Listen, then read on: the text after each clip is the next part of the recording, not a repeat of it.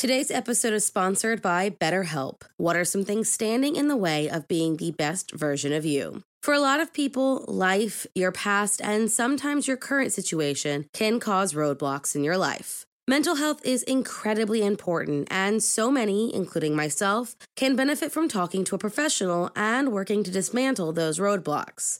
That's why I'm excited to talk to you guys about BetterHelp. BetterHelp knows no two people are the same and will help to assess your personal needs and match you with your own licensed professional therapist. These incredibly convenient appointments are in a safe and completely private online environment, and you can start chatting with your new therapist in under 24 hours. You can message with your counselor at any time and get a timely response, plus schedule weekly video or phone sessions. Just meaningful sessions with experts who specialize in things like depression, stress, anxiety, family conflict, LGBTQ matters, grief, and so much more. There is truly someone there for everyone. And BetterHelp is committed to finding your perfect match, which means if you and your counselor don't mesh for whatever reason, they make it easy and free to seek someone new if needed. BetterHelp is more affordable than traditional offline counseling. And with financial aid available and access worldwide, they truly make it easy for anyone to seek the help they need.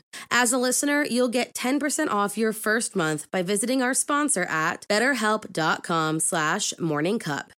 There were two more murders 15 miles away. When police arrived, they found the telephones and electricity lines. We have a weird A scene described by one investigator as reminiscent of a weird religion. cup of murder. Some men and women enter into the prison system and are able to be released years later with a new lease on life. They keep their noses clean and live out the rest of their lives as a productive member of society. However, Howard Allen Jr., born on February 10, 1949, and the subject of today's story, wasn't one of those criminals. So, if you like your coffee hot but your bones chilled, sit back and start your day with a morning cup of murder.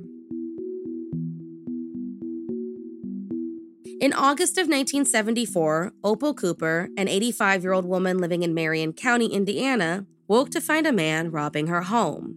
Unfortunately for her, this petty robbery soon took a violent twist when 24 year old Howard Allen Jr. beat her to death. He was arrested and charged with her murder, but because that charge was manslaughter, he was sentenced to 2 to 21 years in prison. Howard was paroled in 1985 and returned to Indianapolis, where he was able to find work at a local car wash. Now, while some are able to pay for their crimes and leave prison a changed man, Howard was not one of them. He almost immediately began committing random break ins, and on May 18, 1987, he assaulted a 73 year old woman who just narrowly escaped with her life. This close call didn't seem to deter him, and two days later, he entered the home of 87 year old Laverne Hale. Unfortunately, Laverne wasn't going to be lucky enough to leave her home with her life. She was beaten to the point of near death and, after staying in the hospital for over a week, died on May 29, 1987. On June 2, 1987, Howard burglarized the home of an elderly man who lived just five blocks from Laverne Hale, and, finding that the home was without its tenant, grew angry and set the house on fire. Twelve days later, he entered the home of 73 year old Ernestine Griffin, beat her with her toaster, and stabbed her with her own butcher knife, all for a camera and $15. Now, just before Ernestine lost her life, she spoke to a man named Dr. Seaman. Dr. Seaman owned a dental office right next door to Ernestine's home, and on this particular day, she was calling to tell him that a man stopped by her house asking about an old car that the doctor was selling. She said that she had the man write down his name and number so she could relay the message. The next morning, when Dr. Seaman walked over to her house to get that message, he stumbled upon her beaten body. On her kitchen table was a note that bore the name Howard Allen, who could be reached at 545 5109. Using the only viable lead they had, a known murderer's name and number inside of a dead woman's home, police picked up and arrested Howard Allen Jr. At first, he denied any knowledge of Dr. Seaman, his car, or Ernestine Griffin. But after several hours of questioning, he finally admitted that he had been inside of the home asking about the car.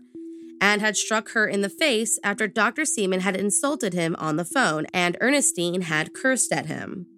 After some more time in police custody, Howard eventually told police, I didn't stab the lady, but if I did, I need help. Between this vague confession and the fact that the co owner of the car wash said that Howard gave him a camera to hide in his locker the day of the murder, and that that camera was matched to the one stolen from Ernestine's home, Howard Allen Jr. was charged with not only her murder, but Laverne Hales and the handful of assaults and robberies he committed while on parole. Laverne happened to live right behind Howard, and given the similar MOs, it wasn't difficult for investigators to connect him to the crimes. In total, he was connected to 11 other cases all around Indianapolis involving assaults and break ins at the home of elderly men and women. In the spring of 1988, Howard was convicted of burglary and felony battery with an additional count of habitual criminal behavior. He was sentenced to 88 years for those charges. Then, on June 11, 1988, he was convicted of the murder and robbery of Ernestine Griffin, found guilty and sentenced to death. This would later be reduced to 60 years upon appeal on the grounds of intellectual disability. Tentatively, Howard Allen Jr. will be released in the year 2035. Thank you for joining me in my morning cup of murder. Please join me again tomorrow to hear what terrible thing happened on February 11th. Don't forget to rate and subscribe and let me know how you like it. If you want to help support the podcast, there's always Patreon or just sharing it with your true crime obsessed friends. And remember, stay safe.